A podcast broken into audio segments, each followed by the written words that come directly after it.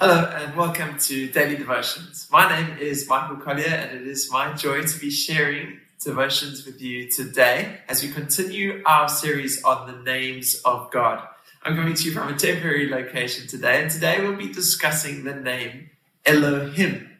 Now, Elohim is actually more of a title or a designation than it is a name.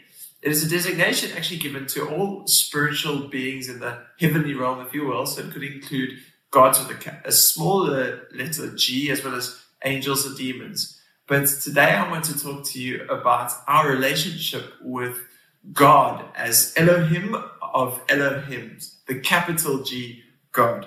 You see, there can be designations to things like mom is a category of people, but when a group of brothers and sisters say, it's mom's birthday, they know who they're referring to. They're referring to their mom. And so it is with Elohim. When we refer to God, we know who we are referring to. Our God, a personal relationship with God. So our God, uh, the scripture refers to our God as Elohim of Elohims, the God that is above all other gods, which reminds us of the first commandment that you are to have no other gods before me or beside me, says the Lord. So no small letter gods, as small letter G gods, but just the one true God. There are other spiritual beings that fall into the category of Elohim. As Paul writes in Ephesians 6, he says, For our struggle is not against flesh and blood, but against the rulers, against the authorities, against the powers of this dark world, and against the spiritual forces of evil in the heavenly realms. So there are these categories within the Elohim, but our God is Elohim of Elohims, the capital G God, one true God.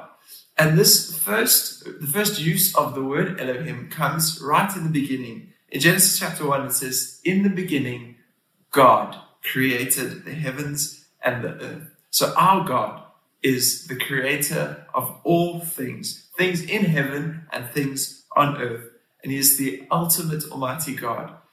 So even the category Elohim is created by God, the Elohim of Elohims. So I'd like us to take three little applications away from this today to remind us to position God as the Elohim of Elohims, the creator of all things, the one true God, so that we worship the Creator and not created things. Firstly, we learn that God is first. As I mentioned earlier, the first commandment says you are to have no other gods before me. God is first. And we are to ensure our priority of worship is as such that God comes first above all other things. All other created things are secondary to the Creator the Elohim of Elohims, God who is first. Secondly, God is to be worshipped. We are not to worship created things, but to worship the Creator. We can give thanks for created things, but we ought to worship the Creator.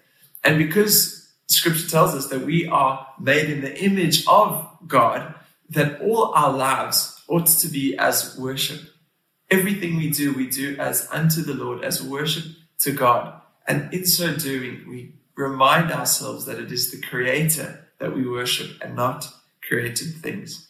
And then, thirdly, God's name is to be honored. God is to be revered. He is the creator of all things. He is above all things. There is no one like him. And so we honor his name. Those are the first three commands that there are to be no other gods before me. So God is first that God is to be worshipped, that we don't worship created things, but we worship the Creator, and that we honor His name because He is the one that is above all things. So God is to be placed above all. He is the Creator, and so we worship the Creator before created things. It is a privilege that the Elohim of Elohims, God, is both a title but a personal relationship for each one of us. We can as I would say, Mom, and my mom would come running. So I can say God, and my God would come running. What a privilege it is to know God by name, but to also be known by name by God, the creator of all things. So I pray that as you go into your day, this encourages you that you can call on God by name and that He knows you by name, the one that is above all things, that He is to be worshipped, honored, and praised. Shall we commit this to God in prayer?